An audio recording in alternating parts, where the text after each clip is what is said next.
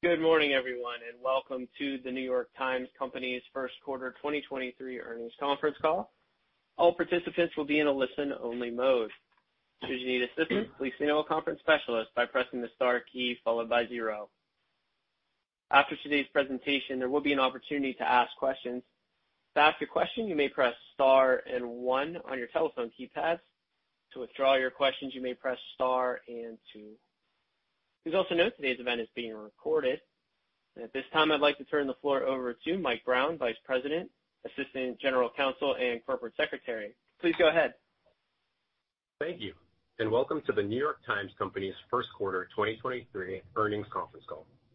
On the call today, we have Meredith Kopit Levien, President and Chief Executive Officer, and Roland Caputo, Executive Vice President and Chief Financial Officer. Before we begin, I would like to remind you that management will make forward-looking statements during the course of this call. These statements are based on our current expectations and assumptions, which may change over time. Our actual results could differ materially due to a number of risks and uncertainties that are described in the company's 2022 10-K and subsequent SEC filings. In addition, our presentation will include non-GAAP financial measures, and we have provided reconciliations to the most comparable GAAP measures in our earnings press release, which is available on our website at investors.nytco.com. And finally, please note that a copy of the prepared remarks from this morning's call will be posted to our investor website shortly after we conclude. With that, I will turn the call over to Meredith Kopit Levien. Thanks, Mike. And good morning, everyone. Last year, we presented the next phase of our long-term strategy with the goal of becoming the essential subscription for every curious English-speaking person seeking to understand and engage with the world. In the first quarter, we made steady progress on that strategy with clear signs of substantial runway ahead. Let me share some of the highlights. We crossed 3 million bundle and multi-product subscribers in the quarter and hit a number of new records for bundle uptake. We drove sequential ARPU expansion as we fully applied our value-based pricing strategy. We enjoyed the strongest enterprise-wide subscriber engagement we've seen in more than a year, and we slowed cost growth for the third consecutive quarter through disciplined cost management. Our performance in the quarter reflects our strategy playing out as it was designed to, with our high-quality product portfolio and multi-revenue stream model giving us a variety of levers for growth, even in an uncertain market. And the cash generative nature of our model was on full display. I'll turn now to the quarter's specifics. We added 190,000 net new digital subscribers, roughly on pace with the last few quarters' growth, despite considerable market headwinds. We now have more than 9.7 million total subscribers and remain on the path for a goal of 15 million subscribers by year-end 2027. Thanks to aggressive marketing across all of our product funnels, we had our highest ever number of bundle starts in the quarter, highest percentage of bundle starts, and highest number of bundle upgrades. This matters as strong uptake of the bundle is a positive signal of revenue growth potential because the average bundle subscriber engages more, pays more, and retains better than the average single product subscriber.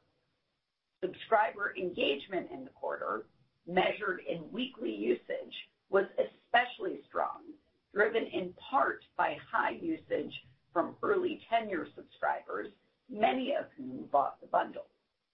We also continued our deliberate efforts to grow top-line audiences and widen our pools of high-quality prospects across our product portfolio.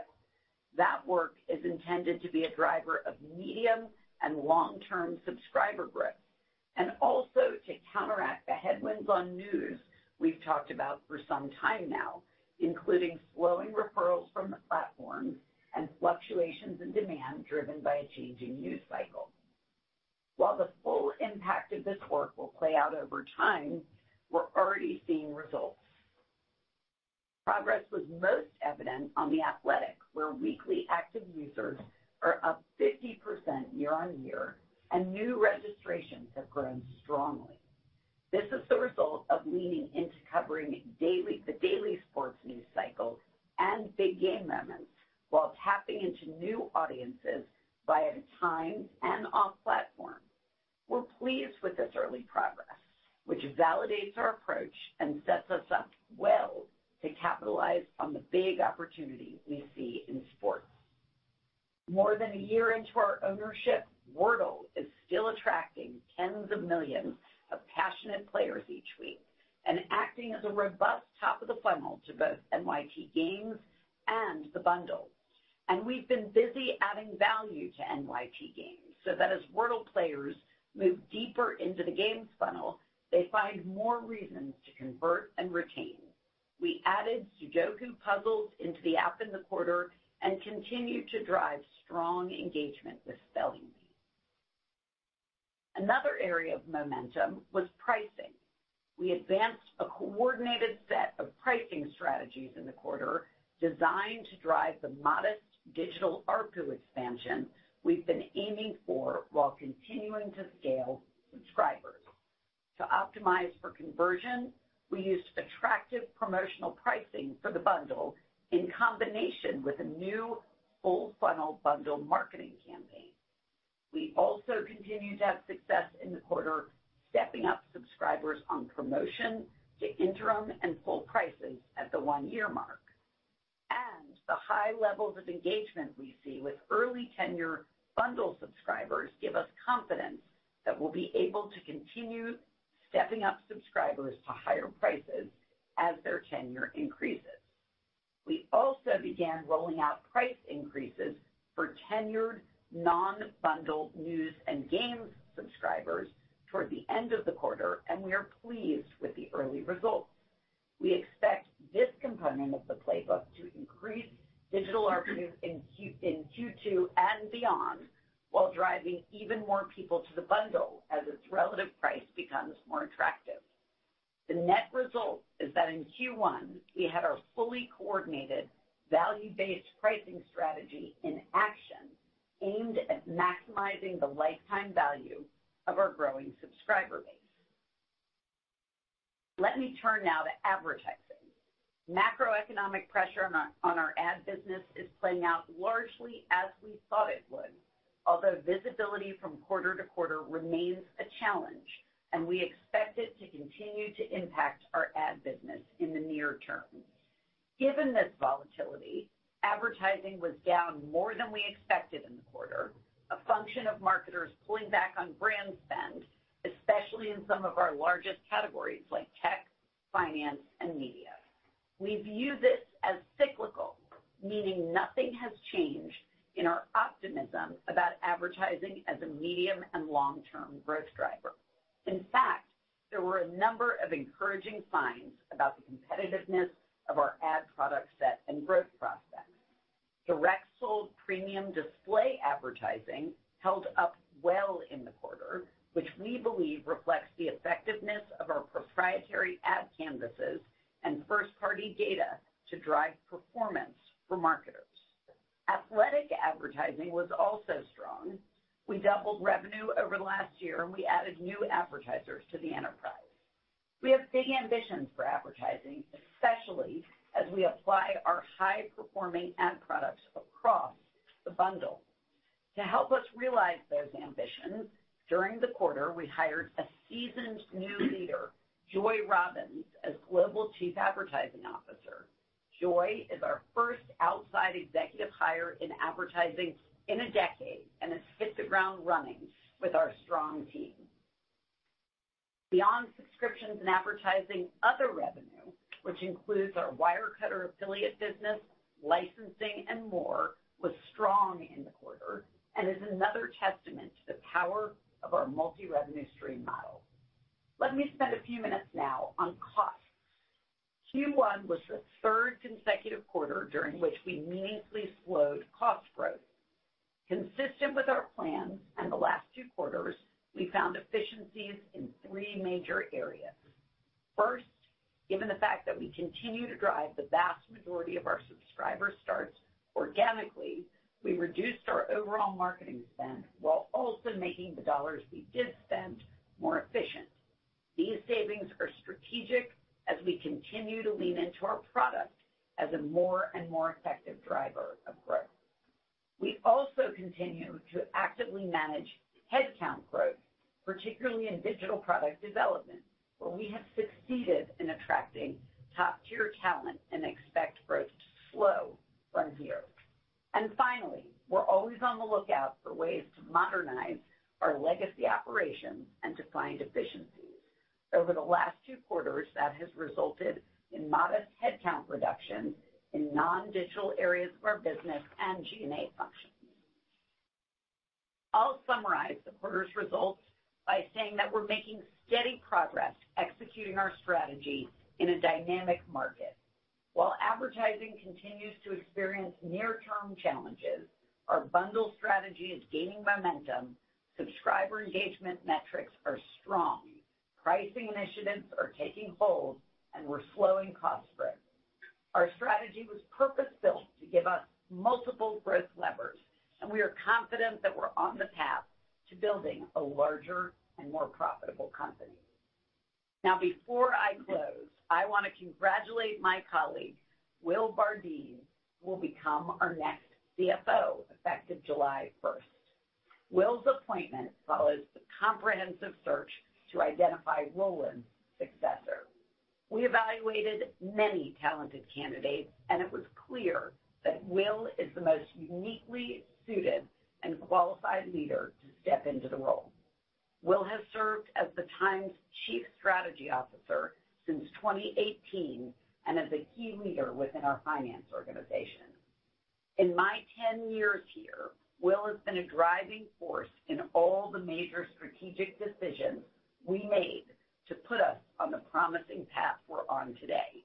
Few people understand our business, our strategy, and the market better than Will, and we're confident he is the right person to help the Times deliver on our financial and operational goals. Among his early priorities as CFO will be to ensure that we're communicating as clearly as possible with investors so they understand the track of our progress. And finally, I wanna take a moment to celebrate Roland and his 37-year career at The New York Times. Now, many of you on this call know Roland personally and understand what a wonderful leader and colleague and person he is. So much of our strong relationships with the investment community, our reputation as good stewards of capital, and our commitment to financial discipline is attributable to Roland. And on top of being a remarkable strategic and financial operator and representative of the Times, Roland has been a trusted partner and advisor to me and so many others, and I will miss him very much. Roland will stay on with the company through the end of September to help ensure a smooth transition of responsibilities, and our entire team wishes him all the best and a well-deserved retirement. And with that, I will hand it back to Roland one last time. Thank you, Meredith, and good morning. As Meredith said, in the first quarter, we made steady progress executing on our strategy with plenty of runway ahead. Turning to the specifics of the quarter. Adjusted diluted earnings per share was $0.19, $0.02 lower than in the prior year. We reported adjusted operating profit of $54 million in the quarter, lower than the same period in 2022 by approximately $7 million. Adjusted operating profit at The New York Times Group was approximately $62 million, a decrease of approximately $6 million compared to the prior year, while The Athletic had adjusted operating losses of approximately $8 million, an increase of $1 million compared to the prior year. Please note that the first quarter of 2023 includes three months of results for The Athletic, while the first quarter of 2022 included only two months of Athletic hmm. results. Free cash flow in the quarter was approximately $45 million, compared with negative free cash flow of approximately $23 million in the same period of 2022. The $45 million of free cash flow in the quarter was composed of approximately $51 million of operating cash flow, less approximately $6 million of capital expenditures. In the first quarter, the company added 190,000 net new digital-only subscribers with continued strong growth in adoption of the bundle. The number of digital-only bundle and multi-product subscribers grew by approximately 520,000 in the quarter, driven mainly by increases to the number of new subscribers choosing the bundle, augmented by existing subscribers who upgraded to the bundle. We now have over 3 million digital-only bundle and multi-product subscribers. Moving to revenues. Total subscription revenues increased approximately 7% in the quarter, with digital-only subscription revenue growing approximately 14% to approximately $259 million.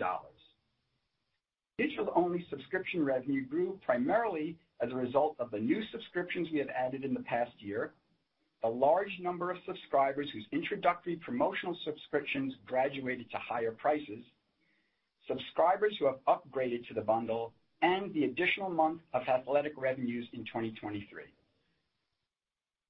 Print subscription revenues declined approximately 4%, due mainly to lower volumes in both home delivery and single copy, partially offset by an increase in home delivery ARPU associated with the first quarter price increase. In addition, the newsstand price for the daily paper was increased from 3 to $4 in mid-February. Moving to digital-only subscriber ARPU, which includes all of our digital products. On a sequential basis, digital-only subscriber ARPU increased approximately 130 basis points compared to the prior quarter. Compared to the prior year, digital-only subscriber ARPU decreased approximately 1% due to 3 percentage points of dilution from The Athletic.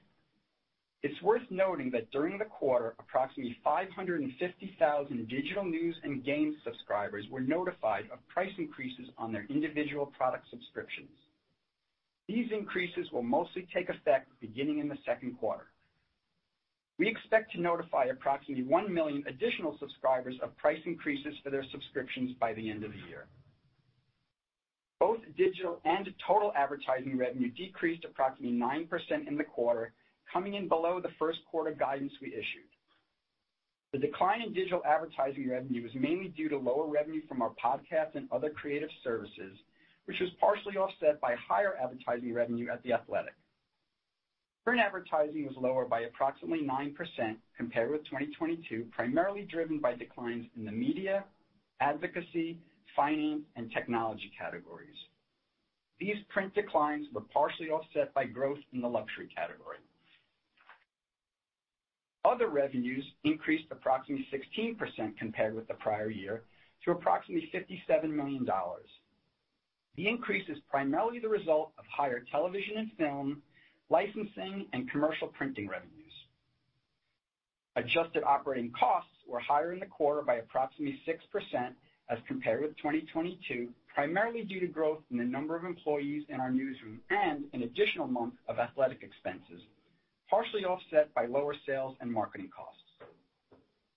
Costs at The New York Times Group were less than 3% higher than prior year. I'll now discuss the cost drivers for The New York Times Group. Cost of revenue increased approximately 6% as a result of higher journalism costs related to growth in the number of newsroom employees.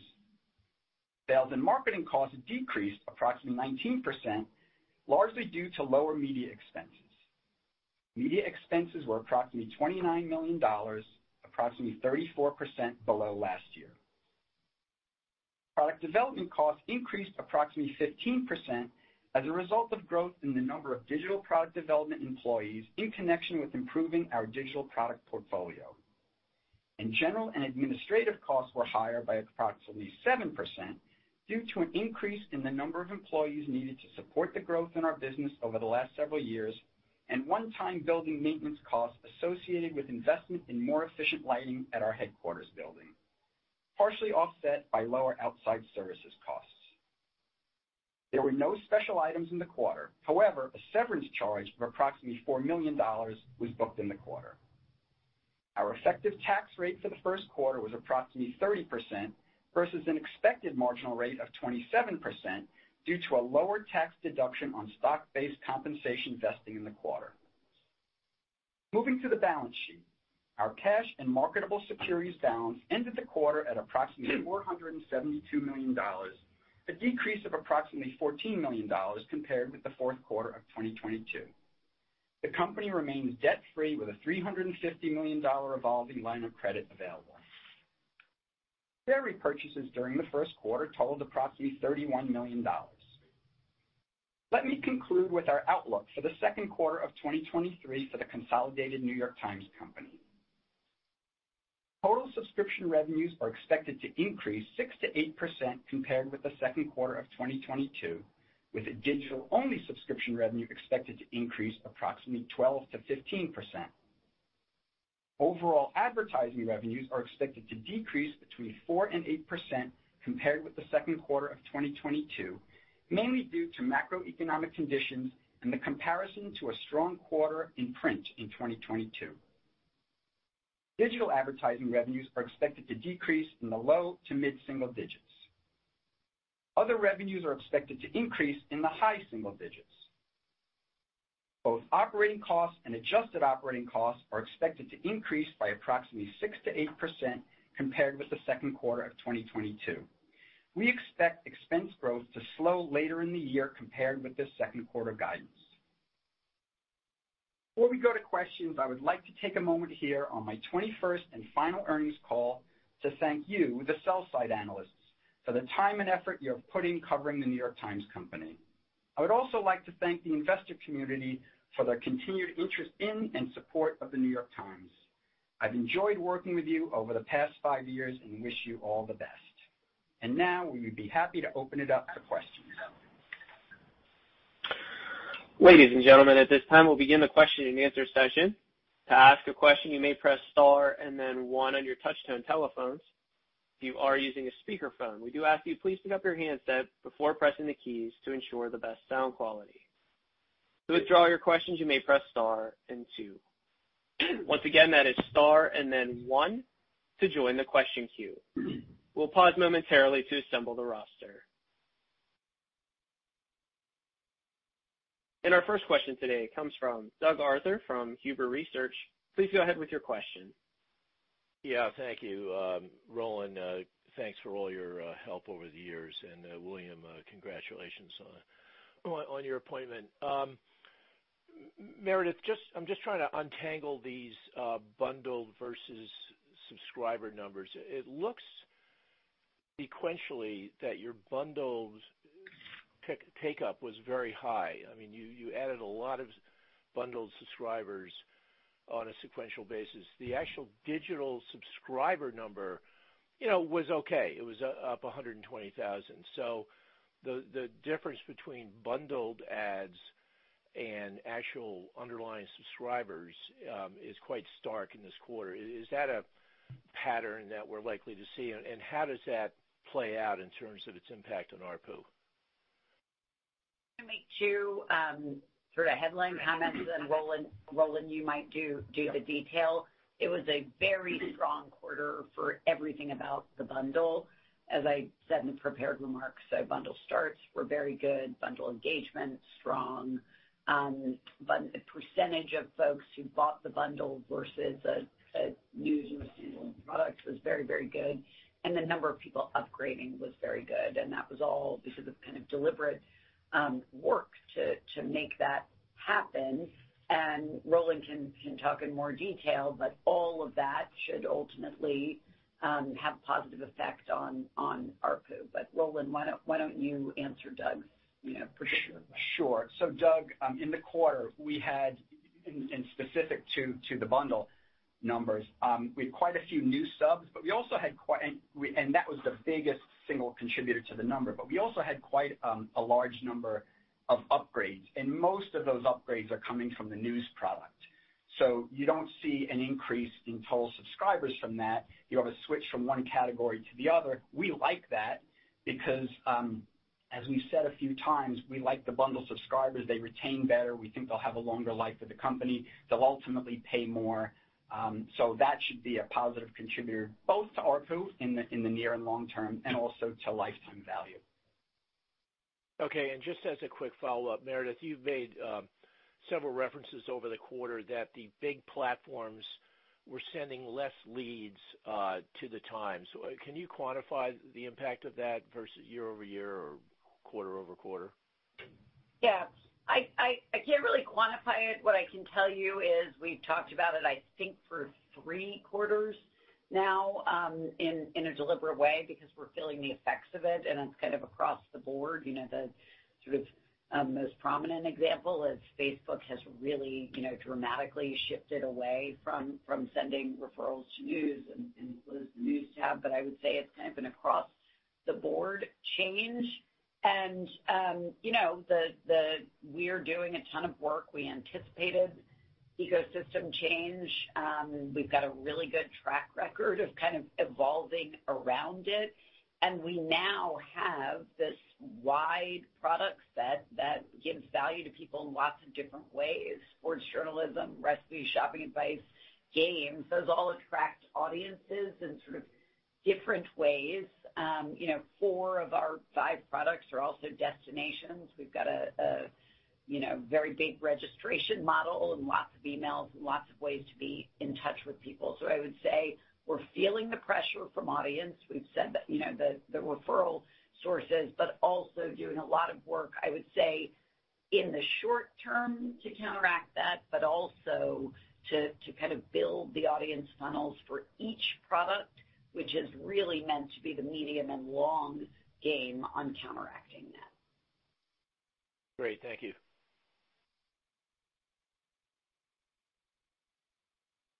And our next question comes from David Karnovsky from JPMorgan. Please go ahead with your question.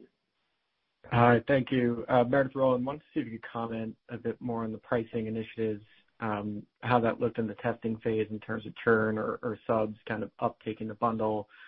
Roland, I I think you mentioned a total of 1.5 million subs that'll see a price increase. Can you confirm, does that number basically reflect the number of fully tenured new subs? And then can you also just confirm, will that price increase be for $3? Roland, you wanna take both those? Yeah, sure. David, thanks for the question. So um on on the pricing, we um we increased the price on about 550,000 news and game subscribers in the first quarter. Most of them, about 500,000 of them actually, were news-only subscribers, and we're happy with the results we're seeing in terms of retention there. It's it's very similar to what we've seen in the past when we increased Um, the price uh, originally uh, up to $17 back in the beginning of 2020. Um, all that's going um, according to plan, so we're happy with that. Um on the on the uh number of subs that are going to ultimately get an increase this year. So that's gonna be new subs, also game subs. It will also be the Cooking subs, which will happen later in the year. Um, I mentioned last quarter was about 550,000, um, mostly news.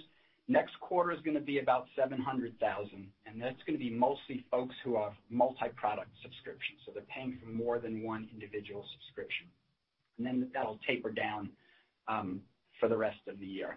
But yes, the um the total we expect for calendar year is about 1.5 million people getting increases in their individual subscriptions. Would you be willing to quantify the level of the price raise? So, um, uh, tenured news subs uh, in general are moving from $17 to $20 per four weeks. And um, games and Cooking are moving from $5 to uh, $6. Great. And then Meredith, wanted to see if you could discuss just athletic advertising, how that rollout is going, and maybe how that's complicated just by the overall softer market you're launching into. Thanks. Yeah. Um, it's going well. Um, I'll just remind um, folks on the call that we took our kinda long-serving, highly effective head of Times advertising, and we sent him over to The Athletic to run the commercial, all the non-sub efforts there. The idea behind that is you take the playbook from The New York Times, which is premium ad canvases and first-party data, and build that on The Athletic. And we really like what we see so far. Um, you know, uh, the whole ad market is obviously uncertain and complicated, and there's lots of pressure, but The Athletic is starting from a tiny base. So um you know, even in a tough market, um, if you've got a great product, you can really get growth, and we like what we're seeing. There are two other things I'll say. Um, there's just a ton of interest in advertising around sports and, you know, The Athletic is pretty wide in its coverage so that there's a lot of marketer appeal there. And what we, you know, we like kind of everything about it so far, but one of the things that we've been particularly focused on is bring new advertisers to the enterprise of The Times. You know, I keep joking beer and chips, but, you know, that is also having a positive effect. So it's all going well. It's early days. You're gonna hear us continue to talk about building the audience um, for The Athletic, and that's obviously gonna be an important driver of, you know, how big the ad business can be as well. And we saw a really nice leap up in audience um, this quarter, but there's a lot more room to go and grow there, and we are highly, highly focused on that. Okay. Thank you. And our next question comes from Vasily Karasyov from Cannonball Research. Please go ahead with your question.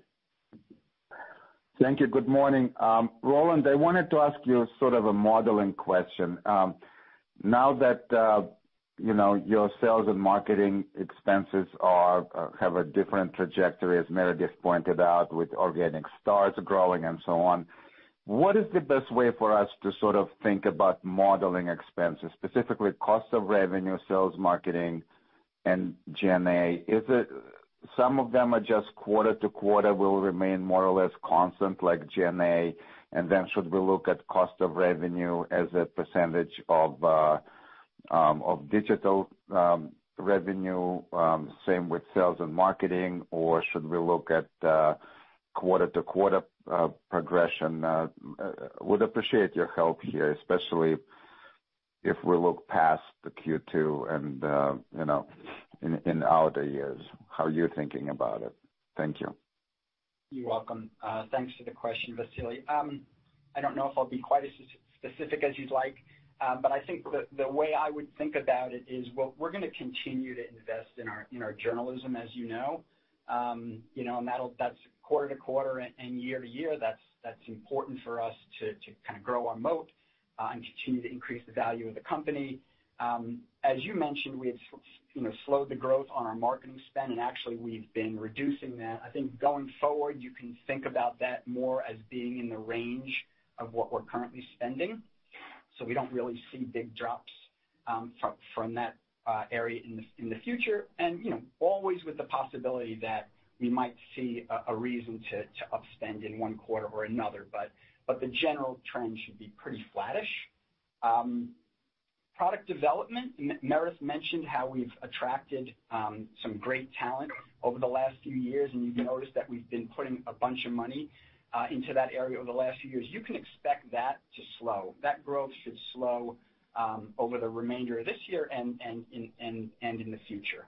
Um, G&A also should slow. We did spend quite a few dollars there over the last recent quarters, and we can expect that uh, that to slow as well. Um, in terms of overall costs, um, as I mentioned in my prepared remarks, we expect to slow the rate of growth year-over-year in the back half of the year, and I'd say most significantly in Q4. Thank you. And our next question comes from Kannan Venkateshwar from Barclays Capital. Please go ahead with your question. Thank you. Um, Roland, thank you for all the help over the years and all the best for the future. And William, um, welcome. Uh, look forward to interacting with you in the future as well. Thank you, Kannan. Um, in terms of the pricing trajectory, uh, Roland, you mentioned uh, all the price increases that you plan to pass through over the course of the year. Uh, could you help us think through what that means for the ARPU trajectory rest of the year? Because I think Q1, excluding The Athletic, you guys were up 2% on the core product, and uh, sequentially it was up as well. Should that accelerate going forward as these price increases take effect? Um, and secondly, uh, on sales. Sorry, go ahead.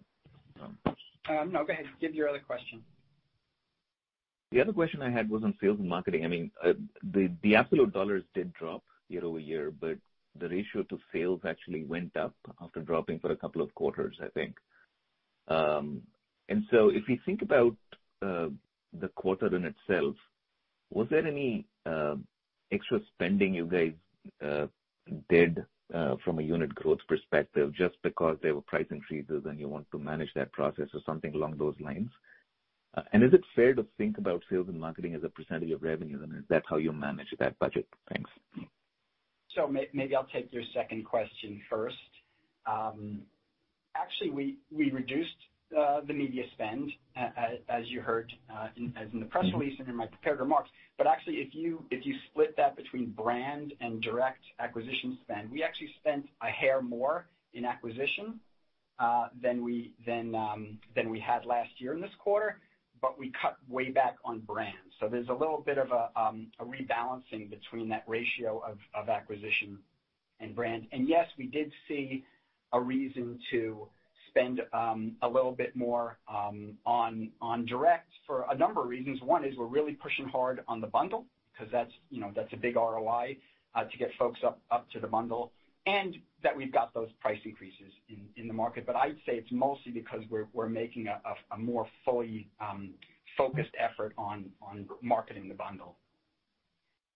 On your ARPU question, um, starting next quarter, we expect uh, year-over-year ARPU to be increasing. So in in addition to sequential increases, we expect the year-to-year increases uh, to begin next quarter and continue Um, for the remainder of the year. We have a large number of people stepping up to higher prices, um, which is really the biggest driver. It's a bigger driver than the price increases. You should understand that. Um, and we'll be done lapping the acquisition of The Athletic next quarter. This quarter, even though um, we had The Athletic in both quarters, as I mentioned earlier, we only had it in our financial results for two months of the quarter last year, and we had it for three months, so there was still a bit of a dilutive effect there. Got it. Thank you. Our next question comes from Thomas Yeh from Morgan Stanley. Please go ahead with your question. Hi, good morning, and uh, my congratulations to Roland and Will as well. Uh, I wanted to ask about the pricing strategy for the bundle itself and kind of dovetail that with the really strong comments on engagement trends that you're seeing. Roland, you kind of just mentioned the majority of an ARPU uplift might be coming more from just the gradual migration of some of these promotional subs as we kind of lap that one-year mark. Could you talk about the strategy around that initial cohort on higher pricing? I mean, given their higher engagement, any signs of being able to take more than you would typically to a high full price tier relative to your standalone products? Uh, that would be helpful. Um, so, uh, on the ability to take to higher prices, I you know, it's it's yet to be seen, right? We fully believe in the value that the bundle will deliver. All of our early signs uh, on all of those metrics are positive. We're only now beginning to see, um, you know, if you if you recall, we only really leaned into the bundle beginning last year.